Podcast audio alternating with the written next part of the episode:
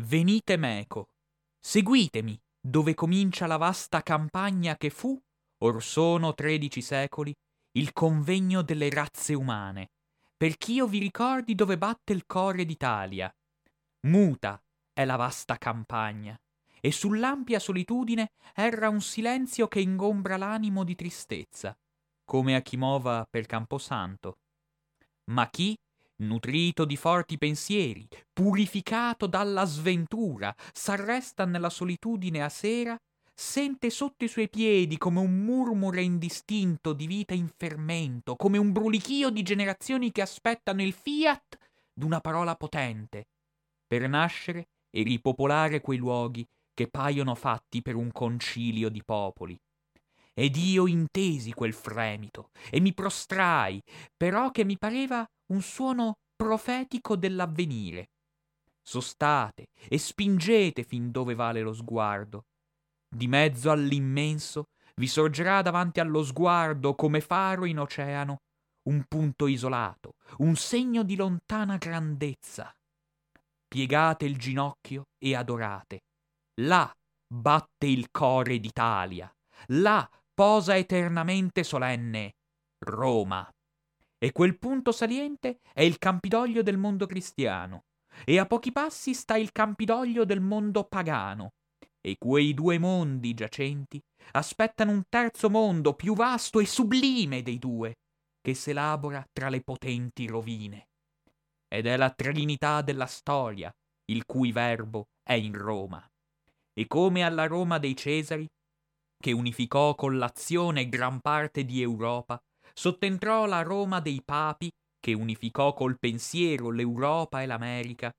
così la Roma del popolo, che sottentrerà all'altre due, unificherà nella fede del pensiero e dell'azione congiunti l'Europa, l'America e l'altre parti del mondo terrestre.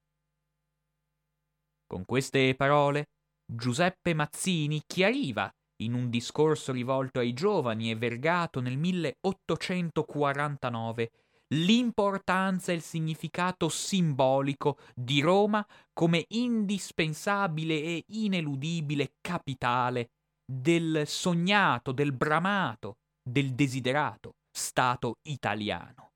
Certo, non tutti i promotori e gli assertori dell'istanza risorgimentale godevano della facilità e della felicità di queste parole. Sta di fatto che l'importanza di Roma, e tanto più l'importanza di Roma come capitale, era qualcosa che non poteva sfuggire a nessuno tra i soggetti che animavano lo spirito del risorgimento.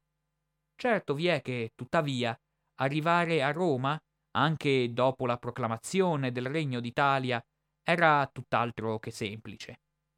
Roma infatti continuava ad essere sotto il, la ferrea tutela della Francia, la Francia di Napoleone III, peraltro alleata dell'Italia, la quale, certo, ben consapevole, specialmente nell'ambito delle sue classi dirigenti, che alienare il consenso del mondo cattolico francese poteva essere pregiudizievole per il patto di pacifica convivenza che Napoleone III aveva instaurato all'interno del proprio Stato, ma al contempo neppure alle classi dirigenti francesi sfuggiva il significato di Roma. Roma che è una città, Roma la quale costituisce una città che nel corso dei suoi lunghi e molteplici secoli di vita non ha mai cessato di essere una capitale capitale della Repubblica Romana dell'Antichità, poi subentrata ad essere capitale dell'Impero Romano e successivamente capitale sia della cristianità che, dopo le scissioni del mondo protestante, capitale della cattolicità. Quindi zona, area dal potente significato evocativo e capace di sollecitare istanze di sottomissione che raramente altre città sono riuscite a conseguire. Roma quindi come città ineludibile per chiunque nutrisse un'istanza patriottica, sede del papato, di un papato appunto conservato con grande acribia e con grande attenzione da parte di potenze europee, segnatamente la Francia, sebbene non sfuggiva a nessuno tra gli uomini che animavano il risorgimento l'impellenza di assurgere al pieno controllo della città eterna. Ne è testimonianza una parola, per meglio dire un discorso rivolto al neonato Parlamento del Regno d'Italia, neonato Parlamento che non dobbiamo dimenticarlo già il 27 marzo del 1861 incorona Roma come città capitale. E all'interno di quella giornata le parole più esaustive per spiegare l'importanza di Roma giungono dallo stesso Cavour, il quale, rivolgendosi al Parlamento italiano, appena nato, appena forgiato,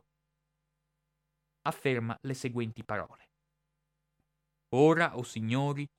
in Roma concorrono tutte le circostanze storiche, intellettuali, morali che devono determinare le condizioni della capitale di un grande Stato.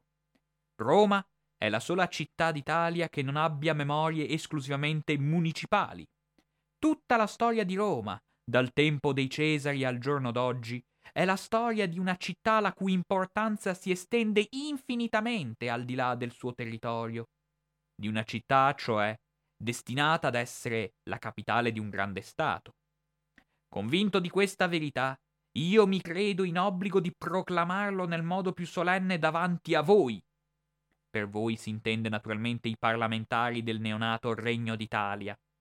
Davanti alla nazione, la necessità di aver Roma per capitale è riconosciuta e proclamata dall'intera nazione. Quindi da queste parole trapela tutta l'importanza che per Cavour aveva la capitale italiana, pur consapevole dei vincoli geopolitici che la sua conquista comportava. Infatti ancora a quell'epoca era impossibile accedere al territorio della capitale senza un accordo con la Francia. E proprio a tal riguardo, dinanzi a questa situazione imbarazzante di avere l'impellenza di conquistare Roma, ma al contempo l'urgenza di non sciogliere l'importante, prezioso, essenziale sodalizio con i cugini d'Oltralpe, Cavour, nell'interno del medesimo discorso appena menzionato, prosegue con le seguenti parole.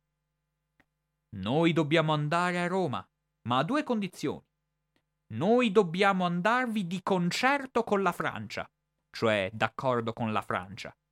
Inoltre, senza che la riunione di questa città al Regno d'Italia possa essere interpretata dalla gran massa dei cattolici d'Italia e fuori d'Italia come il segnale della servitù della Chiesa. Noi dobbiamo, cioè, andare a Roma senza che perciò l'indipendenza vera del pontefice venga a menomarsi. Noi riteniamo che l'indipendenza del pontefice, la sua dignità e l'indipendenza della Chiesa possono tutelarsi mercé la separazione dei due poteri, mercé la proclamazione del principio di libertà applicato lealmente, largamente, ai rapporti della società civile con la religiosa. Ma, come detto, accedere con queste condizioni appariva nel 1861 come un pio sogno, che necessiterà non a caso di molti anni anche turbolenti, prima che solo il 20 settembre del 1870 i bersaglieri italiani potranno accedere e prendere il diretto controllo della città. Infatti, la stessa questione romana era stata affrontata fi- fino a quel momento con grande prudenza, con la prudenza contraddistinta anche ed esemplificata dalle parole che si sono appena rilevate. Una prudenza la quale concorre altresì a spiegare la stipula del tanto ambiguo quanto inattuabile nella sostanza patto o per meglio dire della inapplicabile complessivamente Convenzione di settembre con la quale nel 1864 si sanciva la presenza di militari francesi a presidiare il territorio romano e al contempo si stabiliva che la capitale d'Italia doveva essere spostata, trasferita da Torino a Firenze. I francesi infatti si erano illusi che se nel 1864 si fosse spostata, come effettivamente avvenne, la capitale italiana a Firenze, ebbene in questo modo si sarebbero allontanate le velleità di, co- di dominio italiano sulla capitale. Infatti si riteneva che se la capitale veniva spostata a Firenze, ebbene lì sicuramente ci sarebbe rimasta a lungo. Questo tuttavia non avviene, nonostante all'interno stesso dello Stato pontificio emergessero sempre più forti le velleità di difesa rispetto a un dominio italiano che assumeva sempre più le sembianze e i contorni orrifici della modernità che incedeva. Infatti Roma è una città molto particolare al tempo in cui i bersaglieri entrano al suo interno, nel senso che nei dieci anni precedenti, vale a dire nel decennio tra il 1861 e il 1870, Roma aveva sì subito un in, incisivo, un importante incremento demografico. Era passata, mi sembra, da 196.000 abitanti a 220.000 abitanti. E ciò non tanto per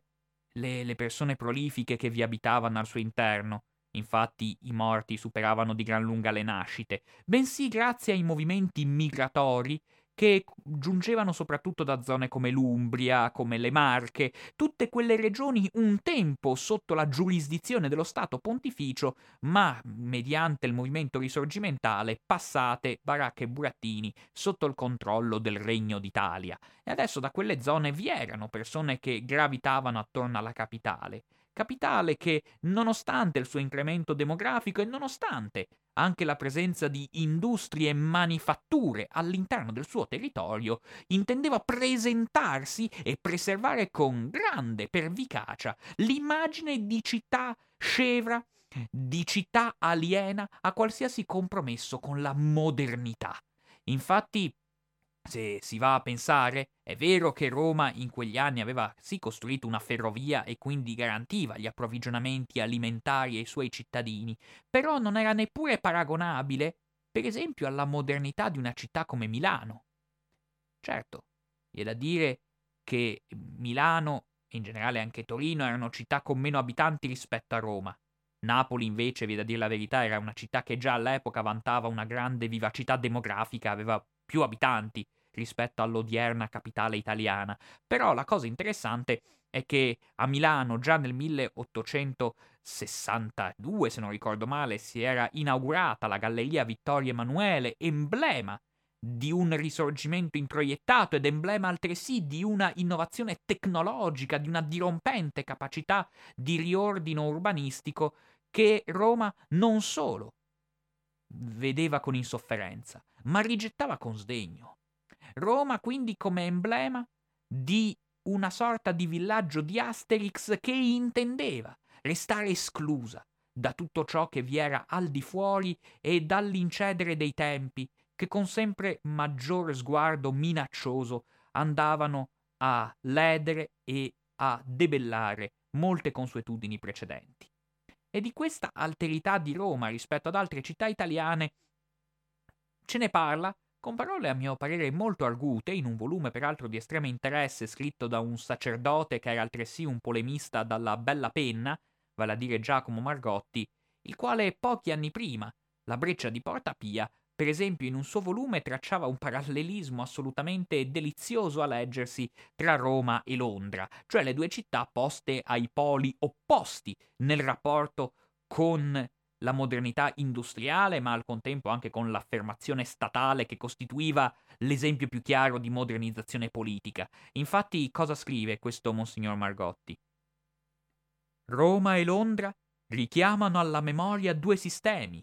due dottrine, che cozzano fra loro in punto di religione, di morale, di politica, di economia, di civiltà. Roma è la città della fede, la sede dell'autorità,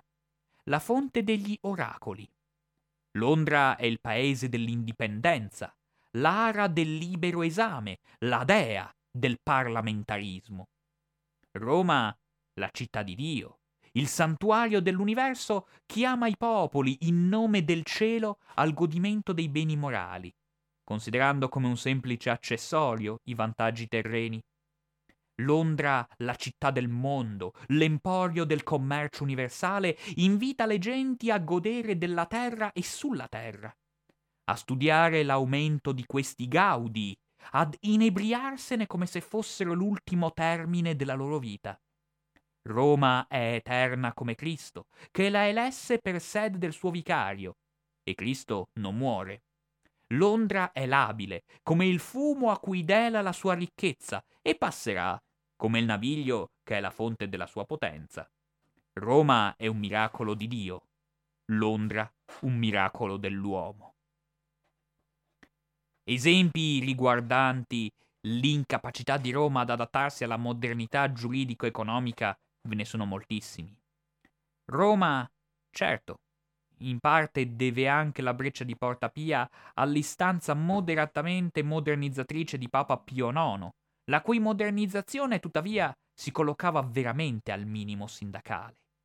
Roma infatti era la città che ancora nel 1864 aveva visto esibire la pubblicazione di un sillabo di condanna senza remore alla modernità avanzante.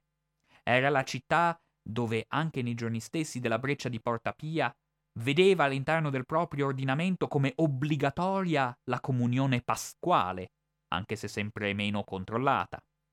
e dove addirittura pochi anni prima la breccia si pensi che addirittura un ragazzino ebreo era stato rapito e convertito a forza.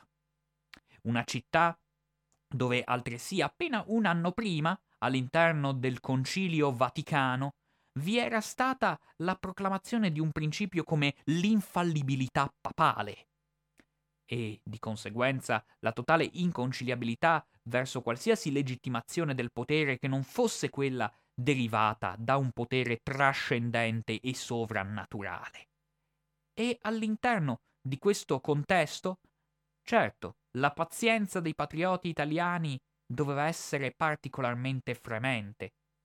La pazienza che tuttavia, sebbene accettata per quanto a malincuore dalla corrente più moderata del risorgimento, doveva con certa fatica anche tenere testa invece all'istanza più di sinistra, diciamo così, l'istanza più radicale, l'istanza più anticlericale dello schieramento risorgimentale, che avendo il suo emblema in una figura come Garibaldi, in ripetute occasioni aveva tentato di accelerare i tempi della conquista di Roma, della cancellazione delle polverosità feudali incarnate dalla figura del pontefice, tentando con varie operazioni e spedizioni militari di conquistare la città militarmente. Certo, lo si era tentato già nel 1862, quando Garibaldi, partito con un manipolo di uomini, era, si era rivolto con la sua marcia in direzione dell'attuale capitale italiana finendo però per dover arretrare sull'Aspromonte, ricavandone una grande e uh, tanto grande quanto celebre sconfitta. E ci riproverà Garibaldi nel 1867, in un contesto più drammatico, dove appunto il corpo di spedizione garibaldino riesce sia a sbarcare a riesce sia a sbarcare in prossimità dello Stato Pontificio, riesce ad attestarsi all'altezza di Monte Rotondo e, nonostante ciò, la presenza delle truppe francesi, che si erano già schierate in posizione di partenza verso Tolone e ben decise a difendere mano militari la città, potendo contare anche su dei contingenti sbarcati a Civitavecchia, sbarrano in maniera molto tranchant la strada di Garibaldi verso Roma, arrivando al momento culminante della battaglia di Mentana, che si risolve con una totale catastrofe per i patrioti italiani, dove l'inferiorità militare, l'inferiorità strategica e l'inferiorità di uomini in armi costringono non solo Garibaldi a un tracollo, ma costringono altresì 300 famiglie a piangere il lutto degli altrettanti patrioti italiani che sono morti combattendo quella battaglia. Una debacle che oltretutto, vi è da dire la verità, sancisce non solo la fine di un modo di fare politica mediante azioni ardimentose, mediante colpi di testa spericolati, ove gli scontri decisivi alla baionetta costituivano il momento decisivo per la conquista delle proprie posizioni, ma questa battaglia di Mentana complessivamente sancisce anche la fine di un certo modo di fare il risorgimento e se vogliamo dirla tutta è anche il modo in cui si chiude complessivamente una pagina risorgimentale tanto appassionante quanto decisiva per la costruzione dello Stato unitario. Ma nonostante questi generosi tentativi, in realtà la strada per arrivare alla conquista di Roma sarà abbastanza tortuosa. Sarà abbastanza lunga, né la capacità del re Vittorio Emanuele II, che nel diventare Regno d'Italia non aveva cambiato neppure il numero che contraddistingueva la sua figura regale, neppure la sua figura riusciva a, ad alterare granché la situazione in senso favorevole al Regno d'Italia. La perspicacia di Pio IX, mm, grazie a un'acutezza di sguardo che possiamo recepire anche dalle sue fotografie, certo non aiutava l'istanza italiana. Ma alla fine, a volerla dirla tutta in maniera, comple- in maniera complessiva, è stato anche lì il contesto internazionale a fornire un indispensabile ausilio affinché il contesto italiano potesse prevalere anche sulla città eterna e a, diciamo così, concorrere al successo della strategia militare italiana che finalmente nel 1870 riesce a conquistare e impadronirsi della città eterna, vi è la situazione di grande svantaggio a cui va, incor- va incontro il grande padrino politico della, grande padrino politico della Santa Sede. Mi riferisco ovviamente alla Francia di Napoleone III,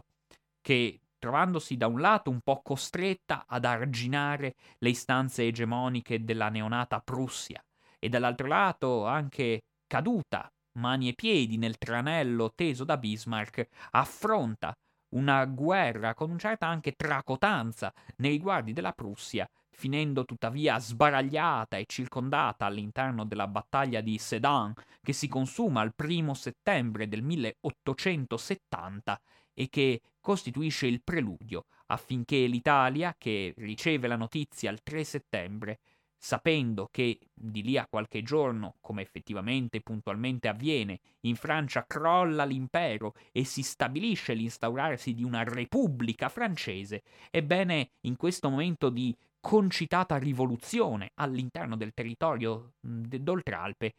l'Italia capisce che quello è il momento buono per sferrare l'attacco decisivo a una santa sede oramai sguarnita di riferimenti politici internazionali. Di conseguenza,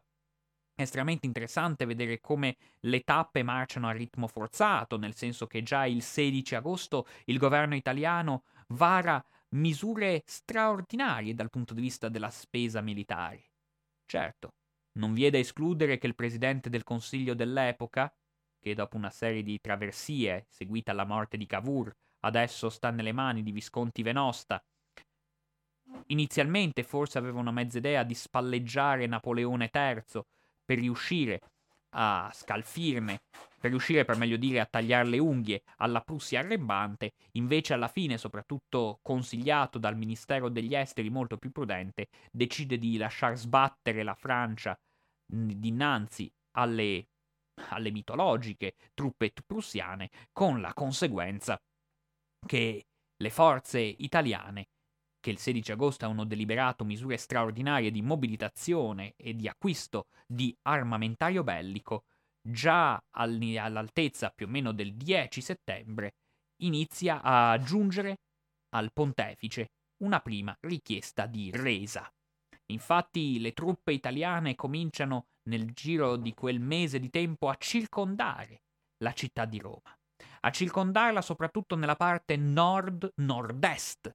all'altezza di Via Nomentana, per chi conosce un po' Roma, sapendo tuttavia di avere anche altri contingenti all'altezza di Civitavecchia e vi è da dire che, il, che l'emissario del più importante riferimento militare dell'Italia dell'epoca, Raffaele Cadorna, nel momento in cui si rivolge al Papa Pio IX per ottenere da parte del pontefice una richiesta di resa, ottenendo una risposta quanto mai insofferente e quanto mai dispregio verso le autorità italiane la decisione di affrontare con le armi in pugno ciò che resta dello Stato pontificio diviene impellente. E così si arriva quindi alla giornata del 20, apri- del, pardon, del 20 settembre 1870, ove i bersaglieri del XII e del XXXV reggimento decidono di sfondare a suon di palle di cannone tutta una serie di porte che si collocano appunto lungo la linea nord-nord-est della vecchia cinta di mura antica aureliana, non particolarmente solida o onor del vero, anzi una certa storiografia vuole che la breccia si sia consumata a Porta Pia, soprattutto perché lì le mura erano particolarmente deboli, oltre che per il fatto che all'interno della prospicente Villa Torlonia, il generale Raffaele Cadorna aveva posto un centro operativo importante per le sue azioni militari, ma questi per me, e chiudo questa parentesi, non sono gli unici motivi per cui si è scelta quella come zona ove concentrare l'attacco. Certo, nel mentre si fanno giungere sempre più arrembanti i cannoni italiani sulle mura della capitale, vi sono ulteriori tentativi di rivolgersi al pontefice affinché non solo ceda la capitale, ma ceda la capitale potendo comunque garantirsi una sua autonomia nell'ambito di guida spirituale del mondo cattolico, garantendo un servizio di posta, garantendo una corte, garantendo una serie di servizi legati alla figura, al prestigio del pontefice, e tuttavia Papa Pio IX, che pure deve ricevere queste proposte, avendo come portavoce un generale, un generale di un certo livello come il generale Kanzler, alla fine rifiuta anche lì sdegnosamente. Rifiuta sdegnosamente in realtà non tanto perché Papa Pio IX, ben consapevole di non poter fronteggiare con le proprie esigue forze l'apparato militare dell'esercito italiano, non, con, non, non, certo, non persuaso all'idea di poter anche solo vagamente vincere lo scontro militare, bensì tuttavia persuaso all'idea che sarebbe comunque un'immagine importante a livello internazionale esibire la sorte di un pontefice, oggetto di una violenza, oggetto di un'offesa, oggetto di una indicibile umiliazione da parte italiana. Quindi con un Pio IX comunque ben deciso a voler dimostrare la tracotanza dei patrioti italiani, decide in qualche modo di immolarsi, onde, oltre che per le ragioni appena, detto, appena dette, se non altro per dare un senso al quel gravitare di volontari provenienti dal Belgio, provenienti dall'Irlanda, provenienti da, addirittura dall'Olanda, che in quel momento erano calamitati attorno a Roma con l'idea di dover combattere, di dover soffrire, di dover eventualmente morire onde difendere l'autonomia del sommo pontefice della cattolicità. Di conseguenza, alla luce di tutte queste premesse, si capisce come sia stato possibile giungere a quello scontro militare. Giungere già alle cinque e mezza del mattino con una serie di cannoneggiamenti che vanno a lambire Porta Salaria, poi vanno a lambire la zona quindi che i romani conoscono come zona del Castro Pretorio, zona della chiesa di Santa Croce, e fino, a, fino ad arrivare anche alla celebre Porta Pia, che solo verso le nove e mezza riesce ad essere effettivamente sfondata, andando a generare una breccia in quelle mura che, ripeto, non erano né tanto alte e neanche tanto difficili da abbattere. Però è molto interessante il modo in cui un corrispondente di guerra di quel contesto storico, mi riferisco a Ugo Pesci, descrive la breccia di Portapie e descrive quella giornata di fondamentale importanza per la storia universale che era il 20 settembre 1870. L'ora si avvicinava. A qualche distanza da noi sentivamo il rumore sordo delle pedate di molti cavalli per le viottole erbose. E più lontano ancora quella specie di rombo cupo prodotto dalle artiglierie quando muovono a lento passo. Neppure un suono di voci. Il distacco tra il colore bruno delle mura e quello del cielo fattosi roseo appariva sempre maggiore. La nostra trepidazione solenne uno, poi due, poi tre, poi altri orologi di chiese di campanili batterono il primo tocco delle cinque e mezzo, poi il secondo, poi il terzo. Al terzo colpo delle cinque rispose un colpo di cannone, poi un secondo dalla parte di Porta San Lorenzo e al di là di Porta Salara. Ormai cosa fatta capo A. Non si torna più indietro. L'aria era pura, odorosa, la mattinata bellissima, senza una nuvola in cielo. Muoviamoci, andiamo a Roma. E così, in mezzo a squilli di tromba, in mezzo alle grida inneggianti a Savoia, in mezzo a un clima di profonda trepidazione, segnato anche da scontri che certo costano la vita a un numero non indifferente di bersaglieri, alla fine la breccia di Porta Pia implica l'invasione a tutti gli effetti della città da parte delle forze militari italiane che a seguito di qualche scaramuccia, comunque dal valore più simbolico che altro, dato che è evidente che le, le esigue forze papali non possono tenere testa all'Italia, alla fine si conclude con la bandiera bianca che sventola sulla cupola di San Pietro a emblema di una resa tanto inevitabile, quanto comunque prevista con largo anticipo non solo dalle autorità pontificie, ma anche dalla stessa popolazione romana, la quale, oramai a dirla tutta, quando si accorge della presenza delle truppe italiane, non si sa benissimo come abbia reagito, però si può ben intuire che quando gli inviati italiani descrivono un grande clima di gioia e un grande clima di giubilo popolare per l'arrivo delle truppe italiane, forse sì corrisponde una parte alla verità, ma forse neppure troppo, era pur sempre materiale propagandistico. Sta di fatto che, alla luce di questa breccia, Roma assurge a tutti gli effetti quale città italiana, grazie peraltro a un plebiscito che viene appunto convocato nel giro di appena 4-5 giorni e che con 40.896 sì e 46 no sancisce con oltre l'87% dei voti la possibilità la possibilità o per meglio dire la effettiva inclusione di Roma all'interno dello Stato italiano. Chiudendo così una pagina di storia di enorme importanza, oserei dire per l'Italia, ma non solo per l'Italia, bensì anche per l'Europa e nella stessa storia universale. Dopo più di mille anni, infatti, si chiudeva la storia dello Stato pontificio e si apriva un altro capitolo di storia. Un capitolo di storia che merita di essere indagato forse anche per i riflessi che vi sono sull'oggi un capitolo di storia che riguarda complessivamente l'eredità di questa patata bollente costituita dalla conquista manu militari del territorio sotto appannaggio papale.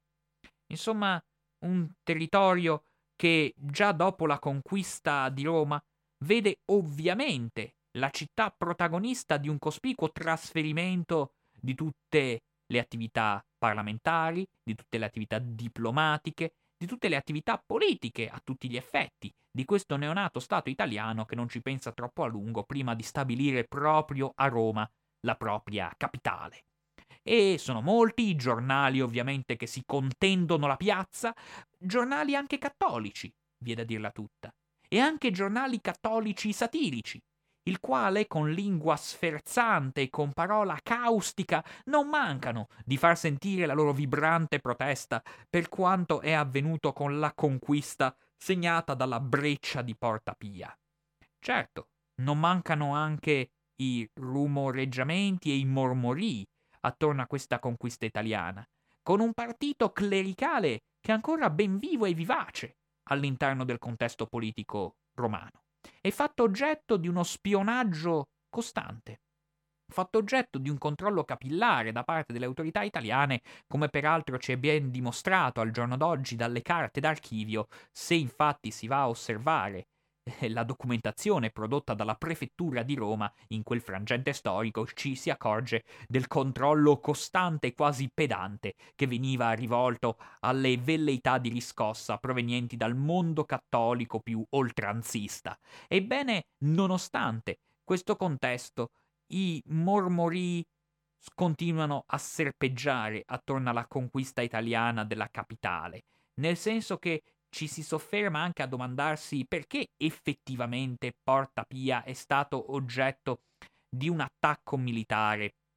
rispetto ad altri contesti, rispetto ad altre ville che pure erano, si trovavano in quegli immediati paraggi e che erano direttamente prospicenti rispetto a mh, mm, condizioni architettoniche abbastanza fragili per poter accedere alla città nel senso che avevamo a quell'epoca un importante centro di operazioni di Raffaele Cadorna nel momento in cui sfonda in città, per esempio a Villa Albani, dal 1865 Villa Torlonia, una delle tre ville Torlonie, una attualmente inserita in un celebre parco nazionale, che punteggiavano appunto e costituivano i punti nevralgici dell'azione dei bersaglieri quando sfondano all'interno della città.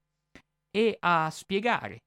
come mai si sceglie di sfondare proprio nella zona immediatamente vicina a Porta Pia e non invece in una zona come Villa Patrizi, ebbene vi è da tenere in considerazione che probabilmente a spingere verso quello sfondamento vi è stata anche la possibilità, per molti versi succulenta, mai accertata a livello storico, ma per me comunque sostenibile, con più di qualche motivazione, secondo cui oltre a sfondare quella parte di mura vi era anche la necessità di fare uno sgarbo a quella immediata villa, che contrariamente a Villa Patrizi non dominava quella zona del Castro Pretorio, ma comunque era una zona che tornava utile per le operazioni militari, la quale era di proprietà della famiglia Bonaparte. Infatti, come tutti ricorderete, quella villa che è stata protagonista dal punto di vista delle operazioni militari all'interno della breccia di Porta Pia era la villa di Paolina Bonaparte, per meglio dire Paolina Borghese dopo il suo matrimonio, la quale, ben celebre perché ritratta sotto le forme di Venere vincitrice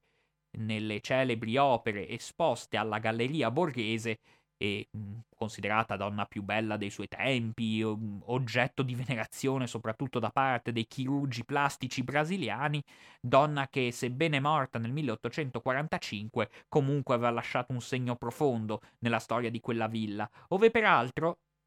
risiedeva un cugino di quel Napoleone III, il quale nel momento in cui avvenivano gli eventi bellici all'interno di Roma stava combattendo con eh, Napoleone III all'interno della guerra franco-prussiana. Ebbene, all'interno di questo contesto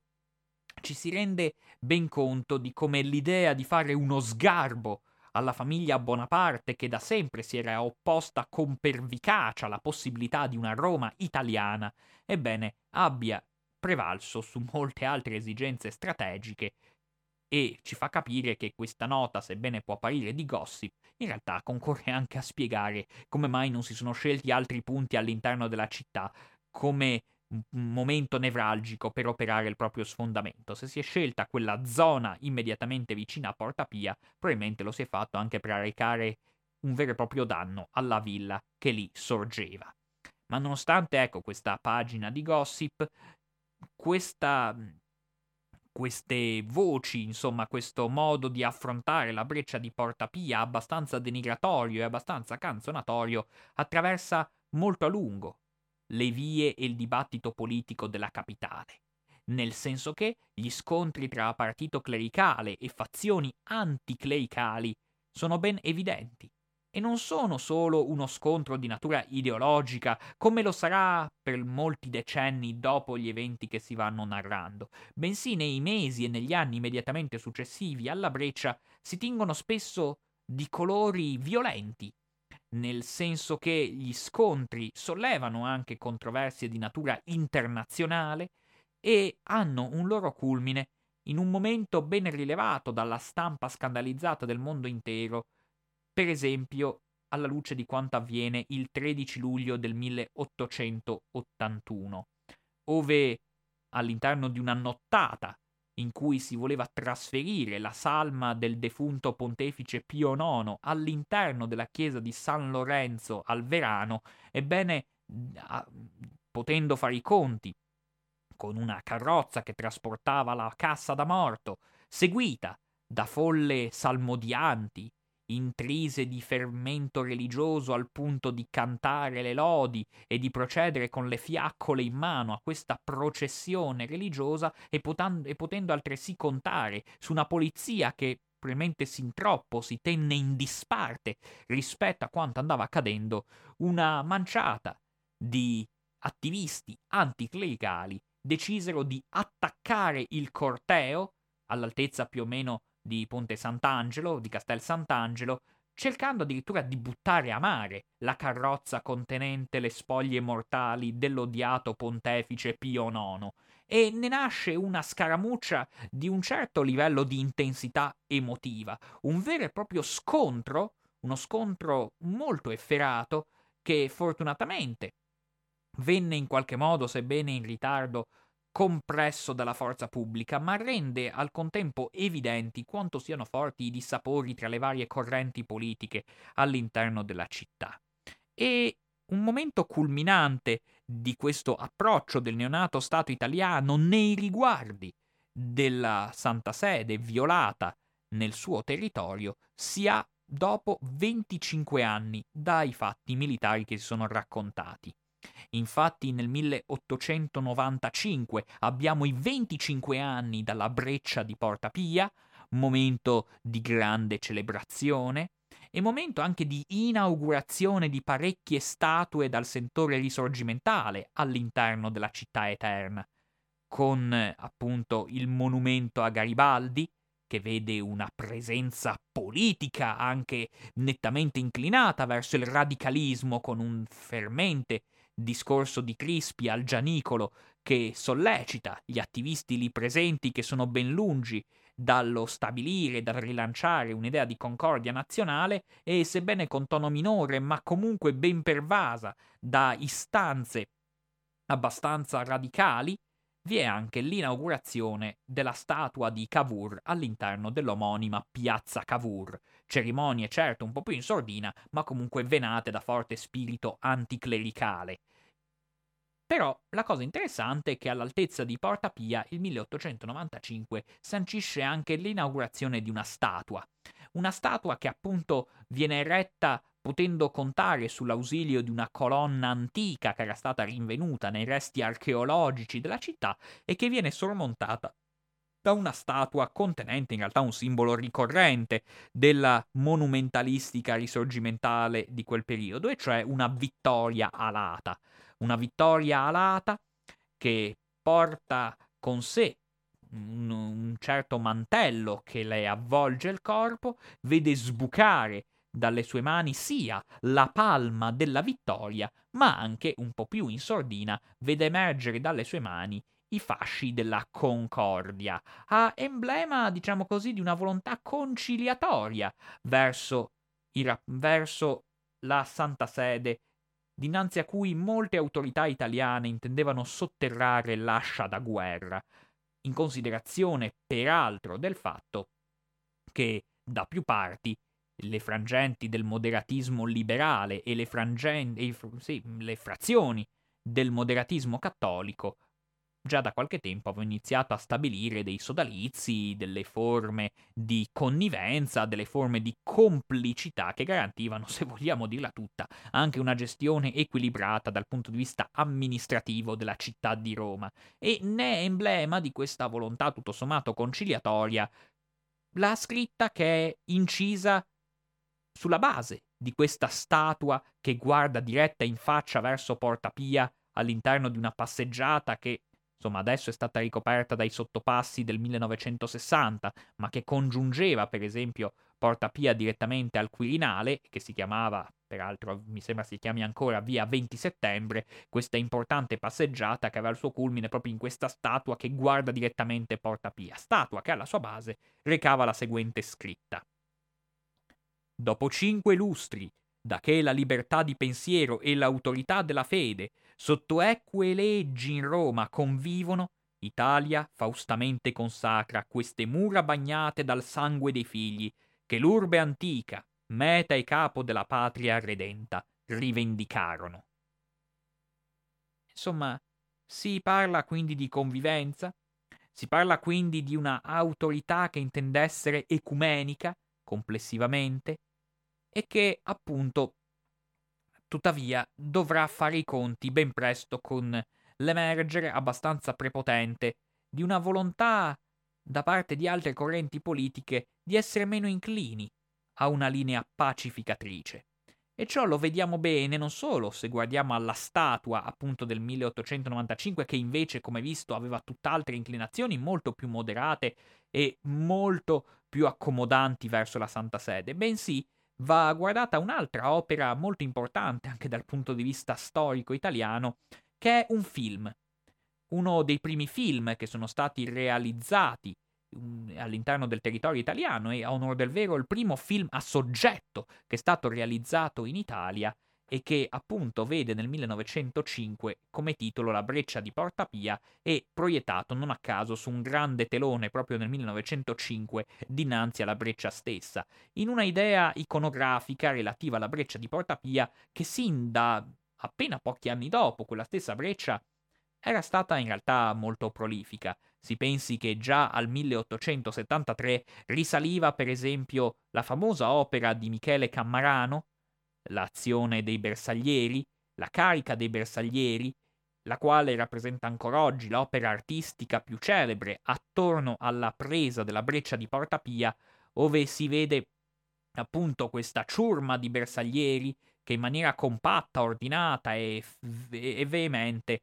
carica sotto il fu- sotto il fuoco ecco, dei proiettili nemici e sparando all'impazzata con grande fervore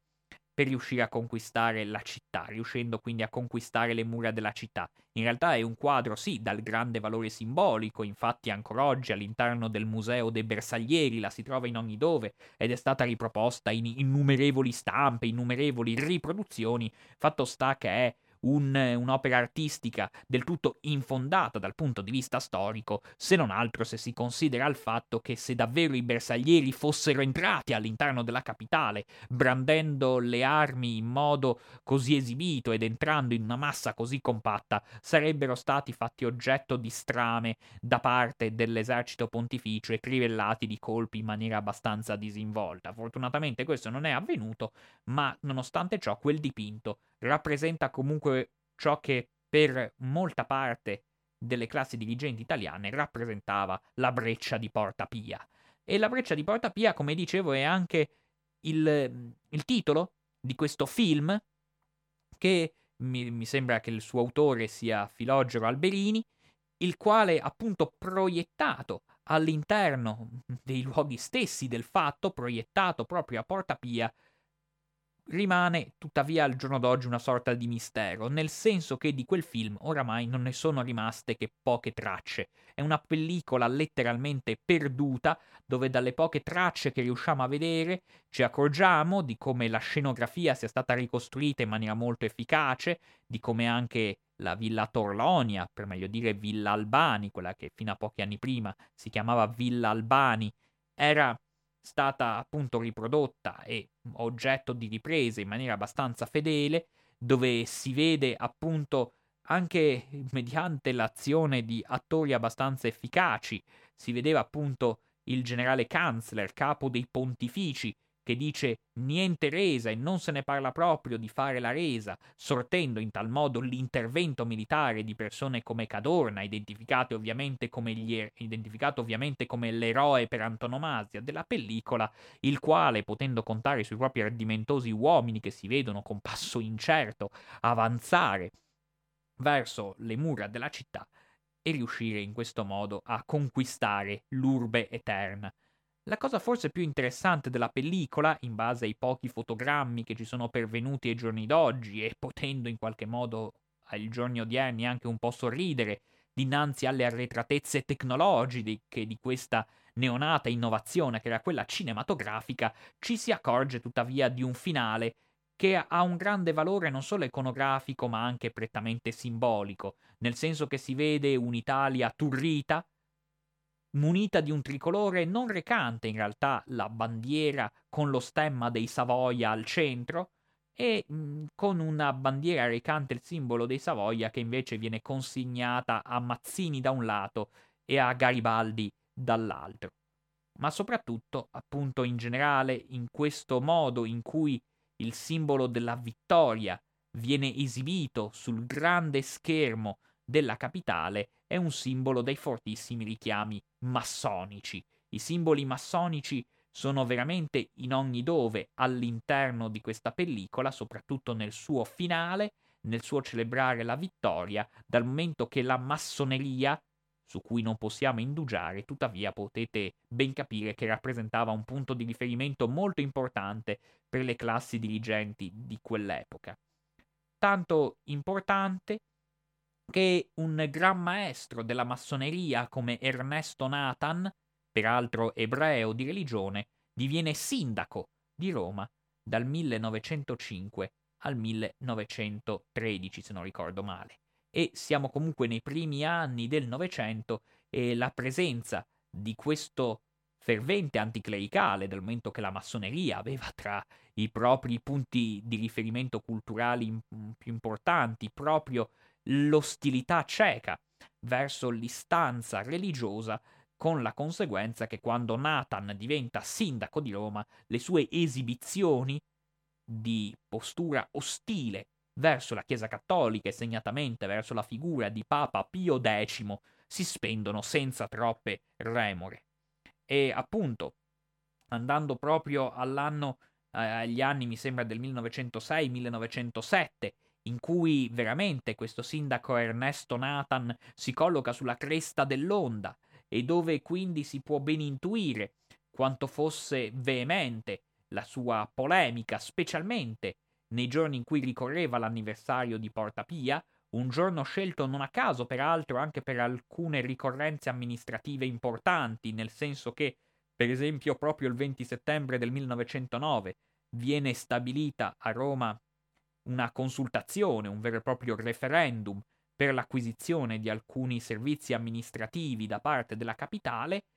e il fatto che si sia scelto il 20 settembre è emblema di quanto questa classe dirigente, che nel suo anticlericalismo poteva mettere d'accordo tanto i liberali quanto i massoni, quanto i socialisti riformisti, ebbene,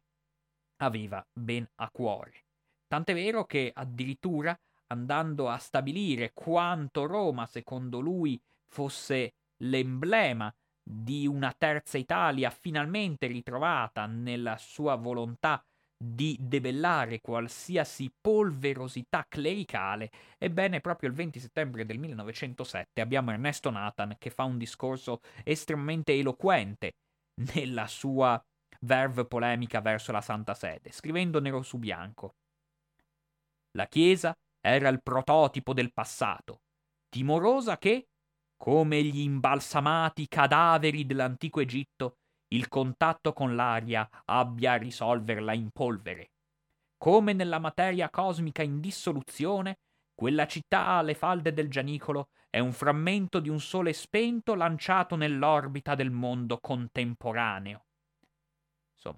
Un tono molto veemente in cui si fa capire come la Chiesa di Roma fosse percepita null'altro che come un avanzo sclerotizzato che, mediante la sua azione, conservatrice ostruiva all'Italia e in generale ai popoli la propria libertà di pensiero. E quindi conclude Nathan il suo discorso dicendo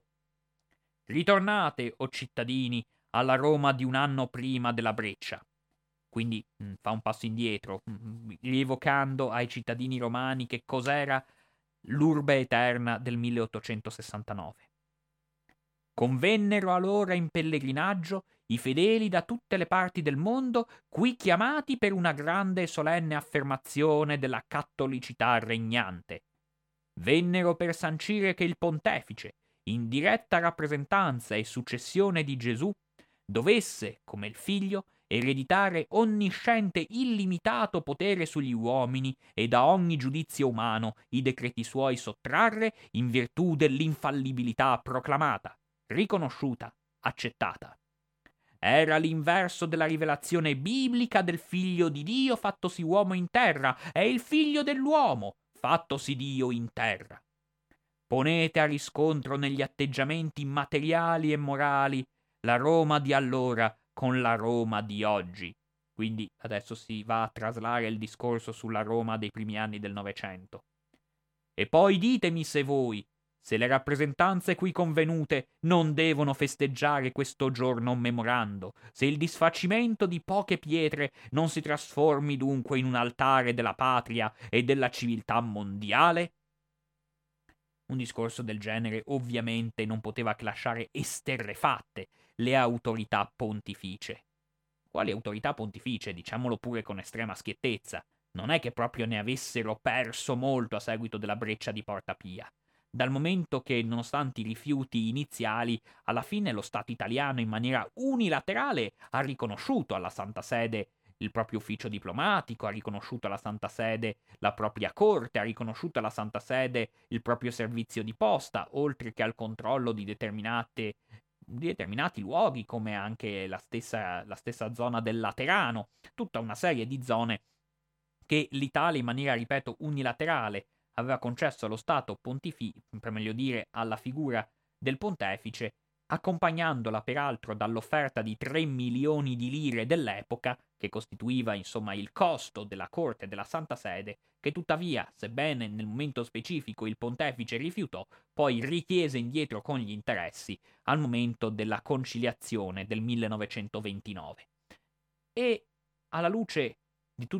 questo, di, di tutto questo bailam polemico, forse legato proprio anche alla difficoltà dello Stato italiano di, eh, vede, di, di riconoscere l'ingratitudine di una Santa Sede che invece continuava nei suoi toni polemici, le parole di Nathan fanno trapelare un così,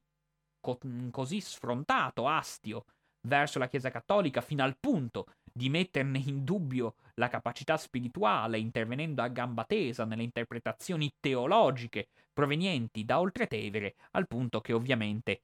il, lo staff di Papa Pio X compila un documento di risposta dai toni altrettanto ruvidi, ove si dice Il sindaco di Roma, non pago di ricordare solennemente la ricorrenza anniversaria del giorno in cui furono calpestati i sacri diritti della sovranità pontificia,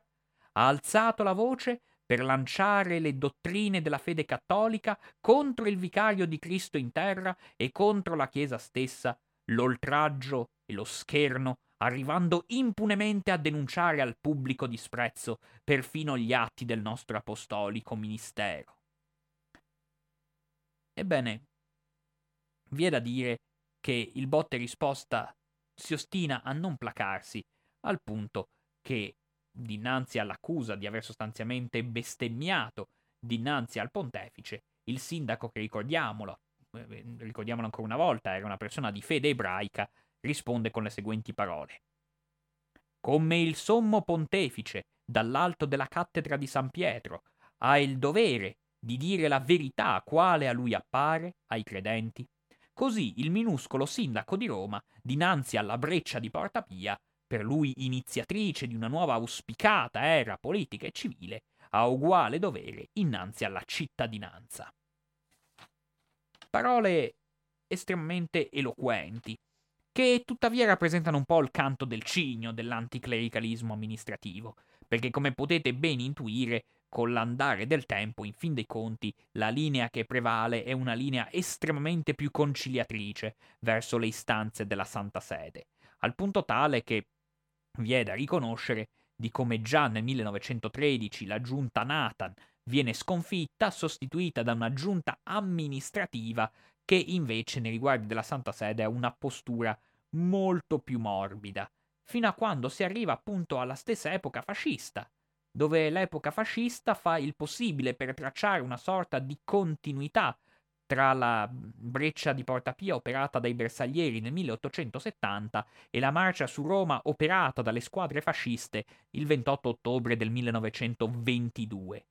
E già in questo si capisce che nell'ottica delle celebrazioni pubbliche e della vulgata che si intende trasmettere all'interno delle popolazioni italiane, ebbene la breccia di Porta Pia viene sempre meno a essere riconosciuta come momento di rottura radicale verso un passato retrivo e invece ne si guarda più che altro mh, l'aspetto di martirio di un corpo militare, quello dei bersaglieri, facendo assurgere al, all'evento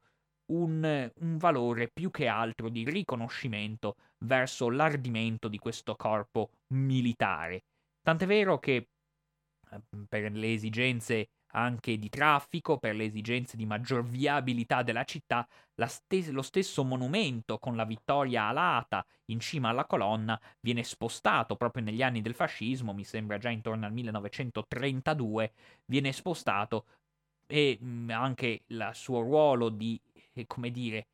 di schiaffo in faccia al, al luogo di Porta Pia viene a mancare perché anche la statua viene rivolta con la faccia da tutt'altra parte. E invece trovano spazio in, nel frangente e a ricordo del momento di Porta Pia altre statue provenienti da autori ovviamente ben indottrinati rispetto alle esigenze del regime, autori che noi ricordiamo per altre opere discutibilissime dal punto di vista politico, ma vi è da dire forse più efficaci rispetto a quelle di Porta Pia, come tutti i bassorilievi che evocavano la continuità tra la Roma antica e la Roma di Mussolini, e se queste ultime opere potevano essere anche di una certa gradevolezza ed efficacia estetica, nel momento in cui si vede l'omaggio ai bersaglieri all'altezza di Porta Pia, ebbene l'impatto visivo non è neanche dei migliori.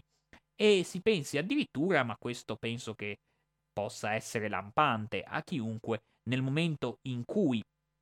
si stabiliscono i patti lateranensi e quindi la conciliazione definitiva con la Santa Sede l'11 febbraio del 1929, la stessa festa nazionale del 20 settembre in ricordo di, Bre- di Porta Pia, ebbene finisce per essere cancellata dal calendario civile dell'Italia. Una festa che fino a quel momento, e in realtà per molti anni, se non ricordo male, vedrà ogni tanto anche le scuole chiudere, qualcuno forse se lo ricorda ancora, e questo momento però finisce per essere appunto eliminato come festa nazionale proprio in virtù dell'avvenuta conciliazione e per converso si inizia a stabilire come festa nazionale la data dell'11 febbraio, data dei patti lateranensi ove questa sì diventa una data a cui si conferisce sempre più importanza, si vedono quei primi autobus che circolavano e le vetture, oltre che l'immagine stessa del Campidoglio imbandierato sia con le bandiere italiane sia con le bandiere della Santa Sede, tra loro appaiate a emblema di una rinnovata unione, a emblema di, una, di un rinnovato sodalizio, soluzione che detto fra parentesi, non lo dico io ma lo dicono molti a Roma, qualcuno vorrebbe riepilogare e rievocare e eh, far rinascere conferirne nuovamente l'infa vitale anche ai giorni odierni, sta di fatto che quindi il, l'esigenza propagandistica da parte dello Stato fascista diventa un altro. Tant'è vero che il luogo in cui si viene introdotta la statua, appunto dove c'è la statua che ricordava con maggior veemenza il controllo della breccia, che per lungo tempo era stato null'altro che un ritrovo alla fine di liberi pensatori e di una fazione abbastanza radicale dell'opinione pubblica anticlericale romana, un luogo appunto emblema per le correnti politiche più oltranziste nell'ostilità verso il papato, con il regime fascista ovviamente queste manifestazioni si fanno sempre più sporadiche, nel mentre invece, nel mentre invece l'altro luogo simbolo di Porta Pia, che vedeva invece la milizia Cristi a porre le proprie corone a ricordo e vedeva quindi anche la fazione cattolica rievocare, ricordare i propri caduti con un altrettanto afflato oltranzista, questa volta rivolto però verso le istanze pontificie, alla fine non, non riesce neanch'esso a, come dire, a far breccia all'interno delle, della propaganda ufficiale del regime fascista, finendo in tal modo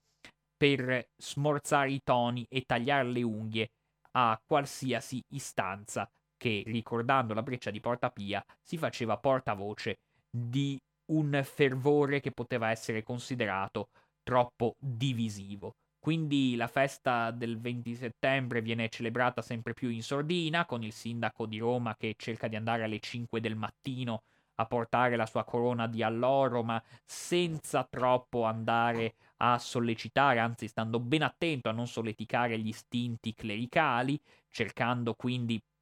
di anche non alterare troppo il traffico per non accendere troppo gli animi. Insomma, una festa che passa complessivamente in sordina, in un momento che appunto vede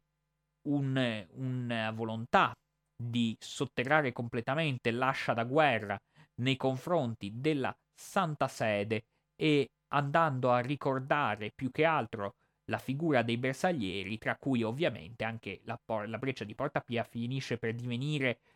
uno strumento adoperato in maniera anche abbastanza volgare per osannare la figura di Mussolini stesso, il quale non dobbiamo dimenticarlo, abitando proprio a Villa Torlonia, tutti i giorni doveva attraversare la strada, attraversare appunto quella strada che lo conduceva nei palazzi istituzionali a, palazzo, a, pardon, a Piazza Venezia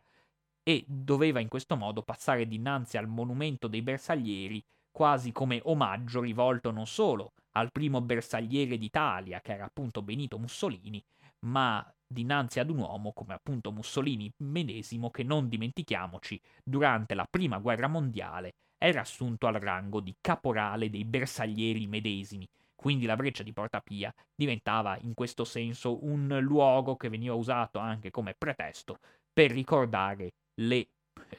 le millantate probità belliche del duce d'Italia. Certo, il regime fascista non è eterno e si giunge a un'altra data che come potete intuire è stata ben emblematica per la costruzione della memoria pubblica attorno alla breccia di Porta Pia e mi riferisco in particolare al centenario della stessa breccia. Un centenario che rappresenta un momento estremamente importante,